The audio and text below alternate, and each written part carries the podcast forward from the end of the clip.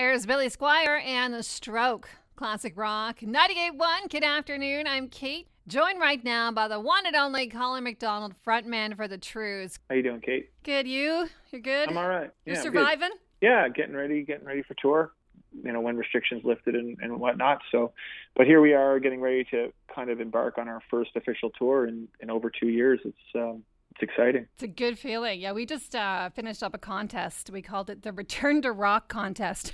Oh, that is, sounds right. Right? Yeah. It's back. It's finally back. And yeah, uh, yeah you've got the new album. You guys are, are touring, so that must feel great.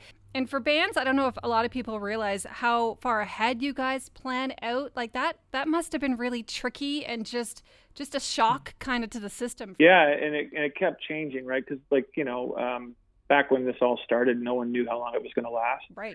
And we kept putting it through the, the the lens of, like, what we'd experienced before, like SARS in, like, the early two thousands and, yeah. like, swine flu and all that. But we didn't know it was going to be, like, you know, the real deal for a really long time, like a real pandemic. And, um, you know, everybody had to learn how to improvise and kind of work on the fly and, and make do and, and do your best given the uh, the unprecedented circumstances. So right. I think we did all right. Just, you know, turned our focuses inward and, and wrote a yeah. lot, made a lot of music. And, and then we did, like, a lot of the live streams. And then, like, at one point in the summer of twenty twenty, we started doing, like, drive-in shows. And, you know, awesome. We just went with whatever was happening. And, um, and, and we did all right.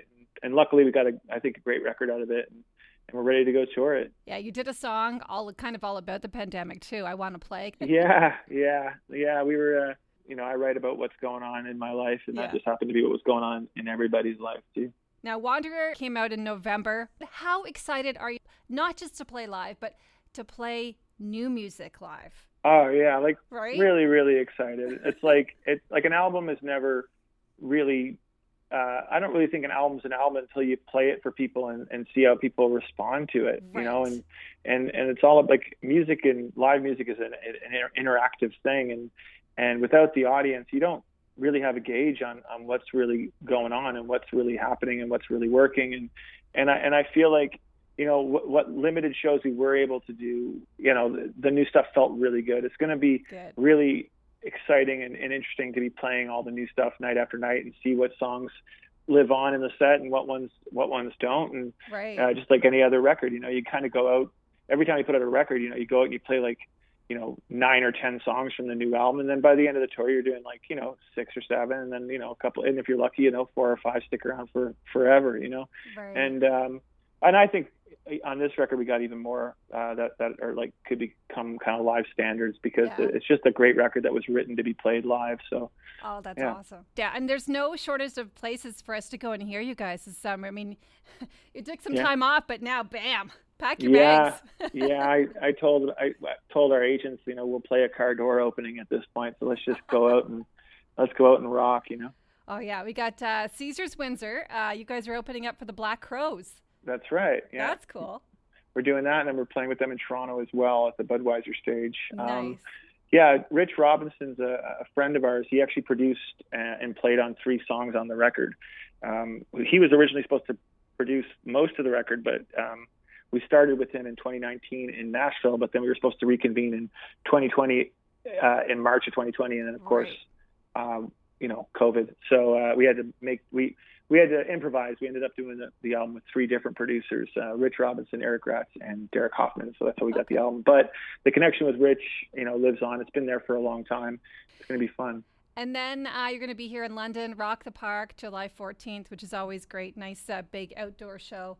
All yeah. of London packs in there. Yeah, it's going to be like a, it's a pretty, uh, it's like a Canadianorama tour. It's yeah. like our, our show. It's Glorious Suns, uh, July Talk, Big Wreck, and, and The Trews. Um, That, that's going to be great. I'm, I've been looking forward to that one. Like, I, I always love playing London. We actually played London last summer. We did like four nights at a winery because it was had we had to have like social distancing and all right. that stuff. And London's a great town for bands. Um, you know, a lot of Canadian bands kind of, especially early on. You know, London's one of the first cities that started showing up for us, like on our first record, and it was always exciting to play there because it's just such a young kind of university town. And yeah, I'm looking forward to it. So you guys have a a brand new single that just came out now called mm-hmm. Enemy. Yeah, it's actually not me singing on that one. That's like the first time in Trews history that my brother John Angus is lead singing on a, a Trews song. How did um, he get the rights to do that? How... well, uh, it's a song that he wrote at the beginning, like I think before the pandemic, and, and he had a demo of it, and he just sang on the demo, like kind of intending, which he does sometimes, and just intending me to sing over it. But I, it just sounded so good with him singing. It just felt it. And, um, and, you know, we've been putting out songs and singles in this, in this country for over twenty years. So I was yeah. kind of, um, you know, it's nice to shake it up and, and, and give the young man a chance to shine. Right. But, uh, I couldn't sing it better than him. It was just his song right from the get-go. So um, I'm excited about it. It sounds really great live. And That's so it's really, awesome. Yeah, it's got a lot of feel to it. And um, yeah, we're pretty excited about it. Well, we're pretty excited to have you uh, to come to London, and just really thrilled that you guys are, are you're back, you're back out, and, and uh, looking forward to hearing some of the new stuff live as well. Yeah, can't wait. So uh, hopefully see you at a show, and thanks for having me on the air. Anytime, Colin. Thanks so much. All right, take care, Kate. You too.